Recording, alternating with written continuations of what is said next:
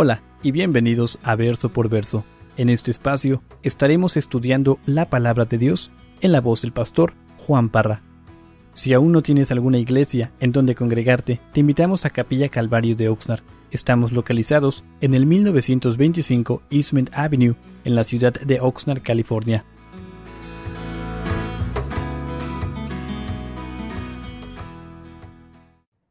Hechos capítulo 17, verso 1 hasta el 4, y dice así la palabra del Señor.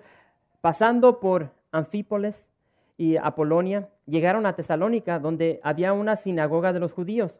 Y Pablo, como acostumbraba, fue a ellos y por tres días de reposo discutió con ellos, declarando y exponiendo por medio de las escrituras que era necesario que el Cristo padeciese y resucitase de los muertos, y que Jesús, a quien yo os anuncio, decía él, es el Cristo.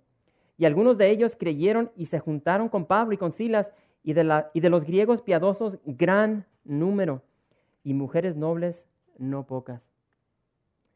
Primeramente, quiero, quiero que, veamos en esta, yo sigo diciendo mañana, ya son tardes, en esta tarde, ah, una vez más, ah, lo que este gran hombre de Dios hizo por, el cristianismo. Y yo siempre he dicho en el pasado, a veces me gusta traer mapas para que vean lo que este, este hombre Pablo, en específico Pablo, viajó, caminó para proclamar las buenas nuevas. Y, si somos honestos, muchas veces, tan siquiera yo lo he dicho, de que a veces no queremos ir ni siquiera con nuestro vecino y compartir el Evangelio. Fíjense lo que, lo que dice aquí primeramente, dice, pasando por Anfípolis, después de ahí se fue a Polonia, hasta llegar a Tesalónica.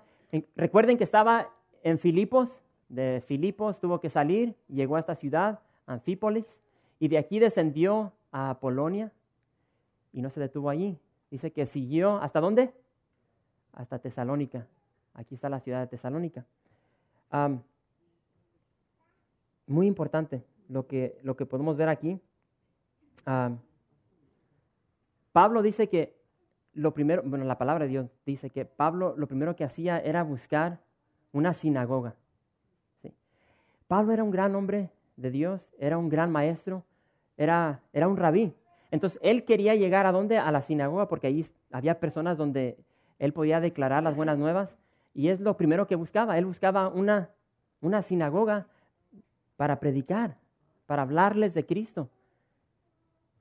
Entonces, a cada ciudad que él va llegando, su patrón era de qué? De llegar a esa sinagoga muy similar a esta. ¿Para qué? Para, hey, yo les quiero compartir de un, de un hombre maravilloso. ¿Sí? Era un hombre apasionado por la vida, como vimos la semana pasada. Y, y, el, y el verso 3 en específico, de acuerdo a la reina, de acuerdo a la versión de las Américas, dice, explicando y presentando evidencia de que era necesario que el Cristo padeciere y resucitare de entre los muertos. ¿Qué es lo que está diciendo Pablo? Bueno, Lucas, Lucas dice que Pablo llega y abre las escrituras explicando, presentando evidencias de qué? De lo más importante, de que Cristo murió. Cristo tuvo que morir por usted y por mí. Es un gran precio. De tal manera nos amó. ¿Cómo? Dando su vida. ¿Sí? Él tuvo que morir, pero ahí no termina la historia. Él resucitó tres días después venciendo a la muerte, dándonos a usted y a mí salvación, vida eterna. Ese es el mensaje de la cruz. ¿sí? Y es lo que él está proclamando. Y, vemos de que Pablo está declarando, está exponiendo la palabra de Dios. ¿Por qué? Porque la palabra de Dios tiene poder, hermanos. Y, si podemos entender, si podemos comprender esa gran verdad, ah, nos vamos a, a meter aún más en la palabra de Dios. Porque es la palabra de Dios que nos cambia, es la palabra de Dios que nos transforma como vamos a ver un, poco más adelante. Si, estás cansado de vivir tu vida de una manera mediocre, concerniente a, lo espiritual, eh, por favor, métete en la palabra de Dios y vas a, vas a ver un gran cambio en tu vida.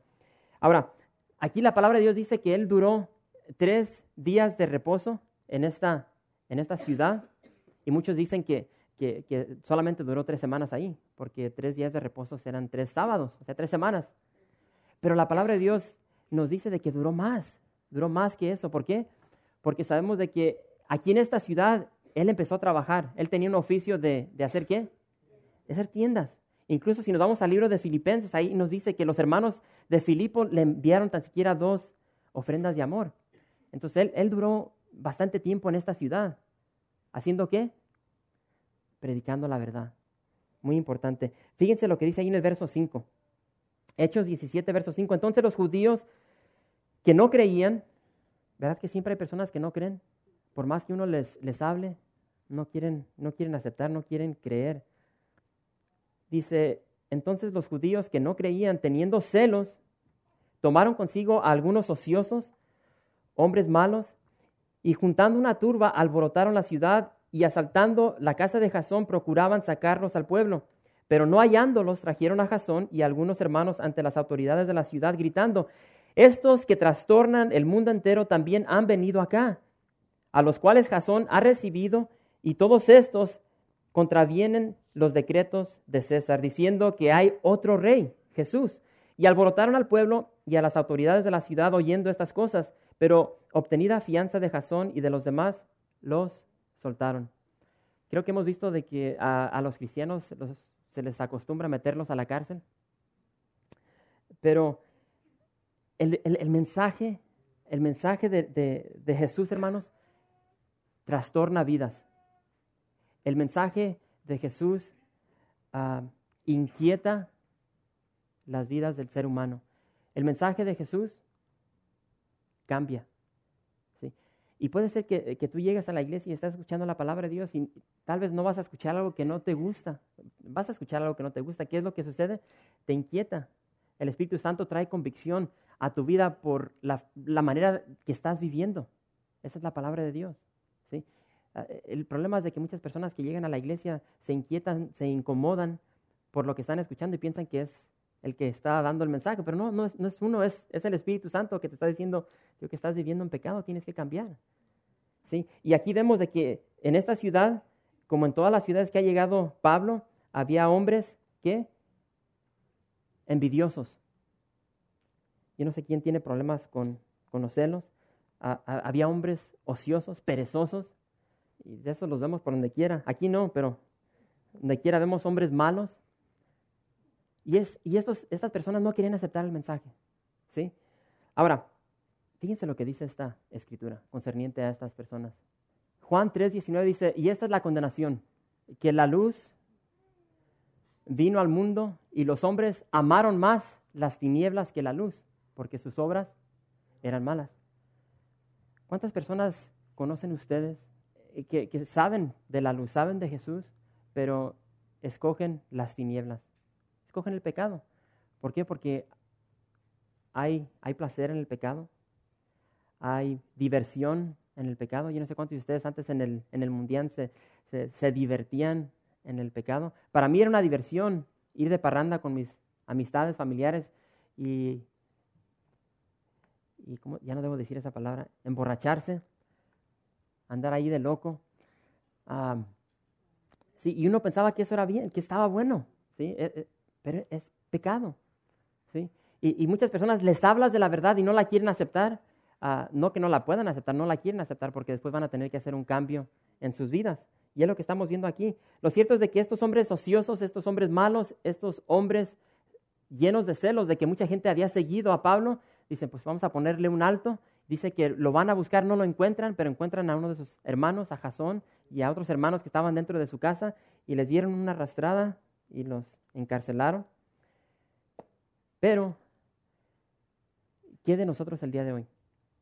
Hermanos, nosotros tenemos que dejar que el mensaje de Dios trastorne nuestras vidas. Sí, porque no somos perfectos. Yo sé que todos aquí necesitamos dejarnos cambiar por Dios. Todos tenemos defectos. No hay nadie que no tenga defecto aquí. Entonces tenemos que dejar la palabra de Dios que llegue a nuestras vidas, que nos trastorne que nos cambie, que nos inquiete. ¿Para qué? Para que la palabra de Dios nos vaya moldeando para que seamos más como nuestro Señor Jesucristo. Pero muchas veces no queremos ese cambio. Estamos cómodos en la forma que estamos viviendo, pero nos va a causar mal. ¿sí? Tenemos que entender de que nosotros tenemos que ser de influencia a los del mundo y no al revés. Muchas veces estamos dejando que el mundo nos influya a nosotros y así no debe ser, hermanos. Es el peligro que corremos en esta vida. El Señor dijo, no somos de este mundo. pero aquí estamos. Entonces tenemos que hacer todo lo posible para hacer de influencia a los que no conocen del Señor. Y quiero contarles esta historia, bueno, no contárselas, se las quiero leer, quiero que vayan a Lucas capítulo 12. Lucas capítulo 12, vamos a empezar con el verso 16. Lucas 12, verso 16. Y este es un, un gran ejemplo de las personas, de las personas que viven para el hoy, para el día de hoy.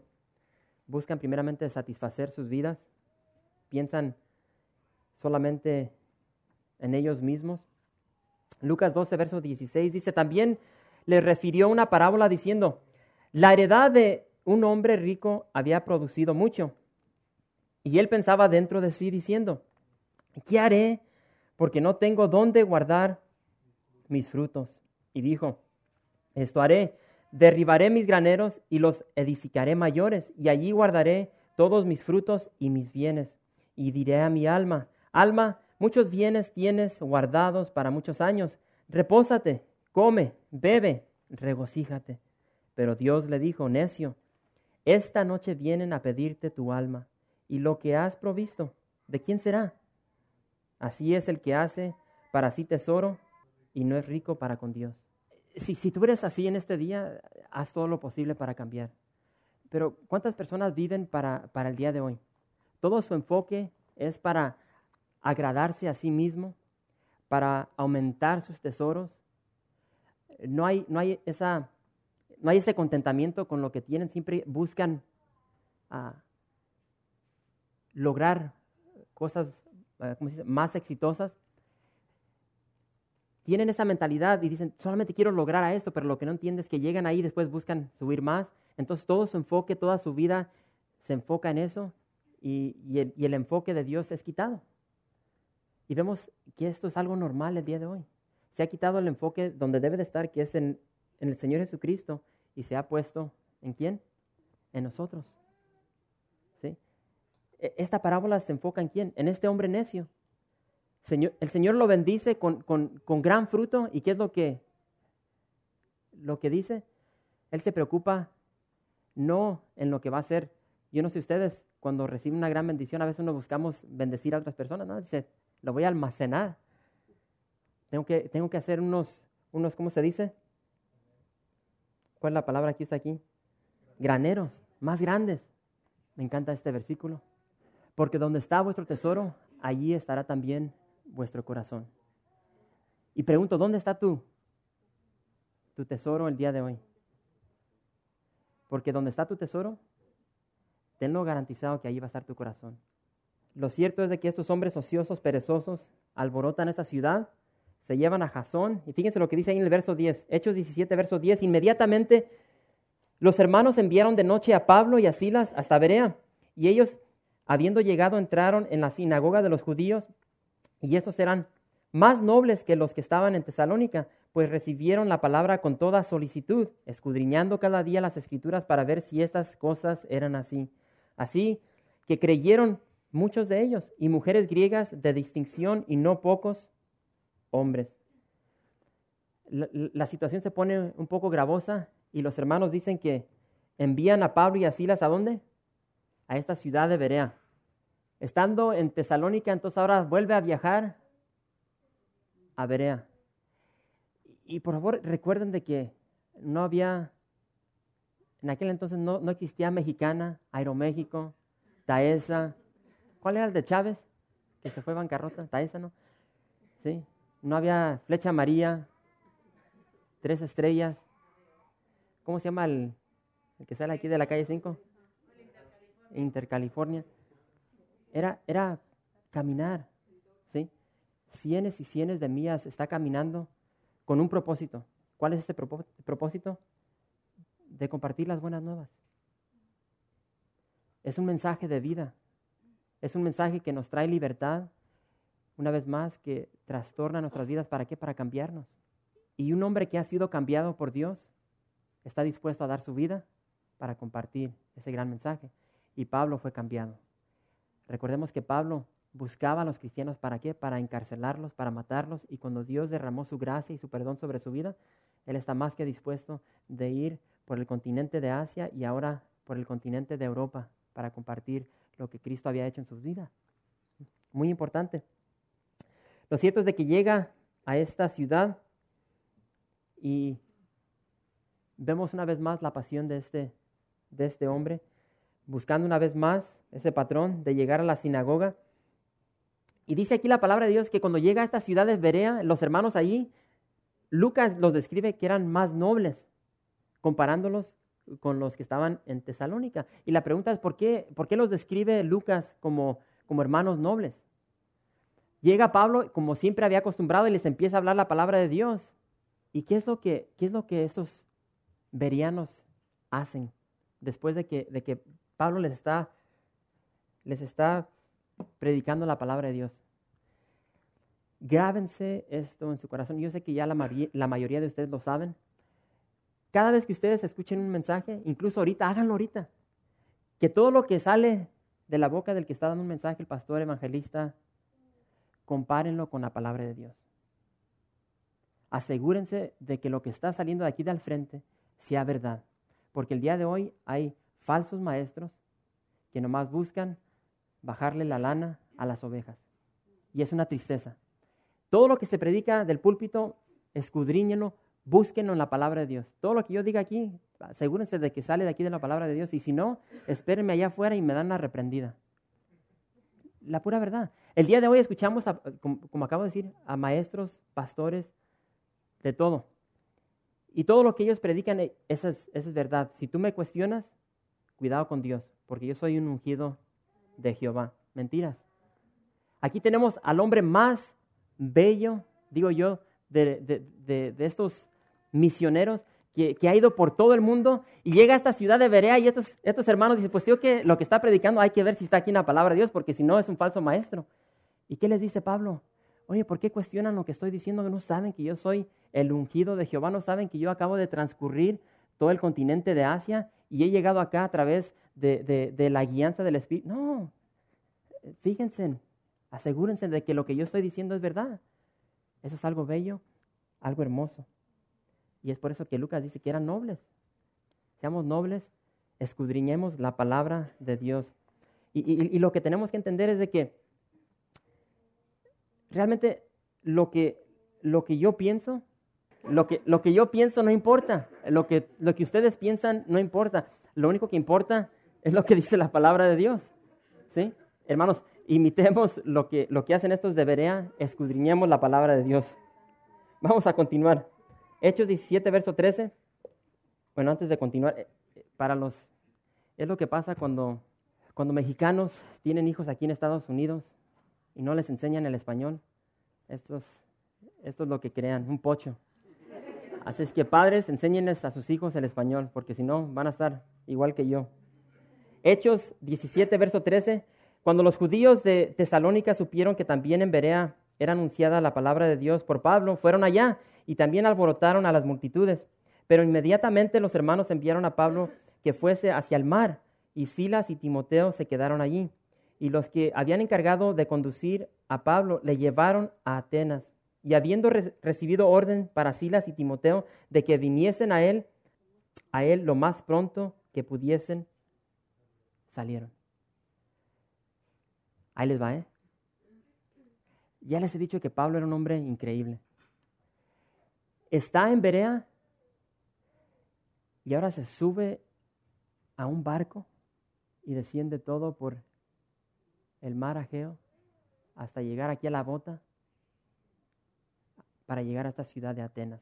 ¿Por qué? Porque su vida corría peligro. Y dice que llega a esta ciudad. Ahora, Atenas. Bueno, llega a otra ciudad. Ahora, quiero que entiendan lo que era esta ciudad. Y, podemos, podemos pasarnos aquí literalmente horas y horas y horas estudiando esta ciudad, esta cultura, lo que es Grecia. Y, y, solamente ahí les va dos minutos, un resumen de lo que era esta, esta ciudad, este país, Atenas. Atenas, hermanos, era la capital de Grecia y era famosa como un centro cultural un centro filosófico en ese, en ese tiempo del apóstol Pablo. Y su nombre proviene de la diosa de sabiduría que se llamaba Atenea. Y, Atenas era famosa por sus edificios, como los pueden ver ahí. Y esta es una foto fabricada, no. Ahorita vamos a ver unas de aldeveras. Pero Atenas era famosa por sus edificios, sus monumentos y por sus estatuas. Ah, en especial por esta famosa Acrópolis. Si pueden ver esta montaña, aquí era donde se reunían todos los filósofos. Y, de este lugar se expandió mundialmente todo lo que es la filosofía. Ah, y al, al centro de este Acrópolis tenemos el Partenón. Increíble. Increíble lo que, lo que los griegos hicieron en este tiempo del apóstol Pablo. Pero los ciudadanos atenienses siempre estaban atentos a, lo nuevo. ¿sí? Y más adelante llegaremos allí para la próxima semana o en dos semanas. En el verso 21 dice, y ninguna otra cosa se interesaban sino en decir o en oír algo nuevo. Ellos querían aprender. ¿sí?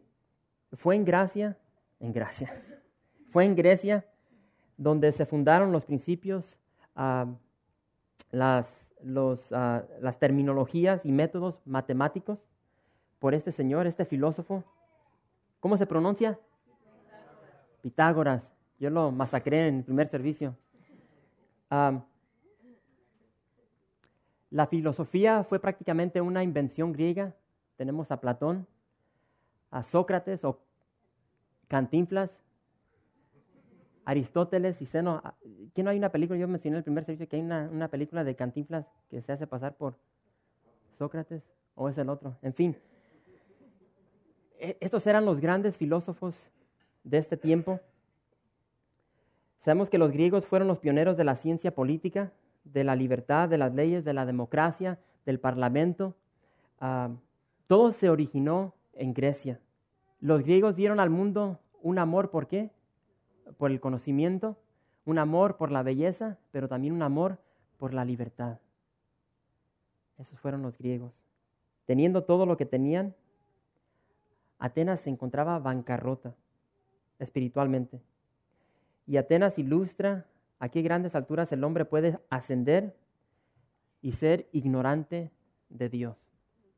Y yo no sé cuántos de ustedes lo pueden relacionar al día de hoy a todos los logros que estamos viendo mundialmente, en especial aquí en Estados Unidos, pero vemos un país ignorante de Dios.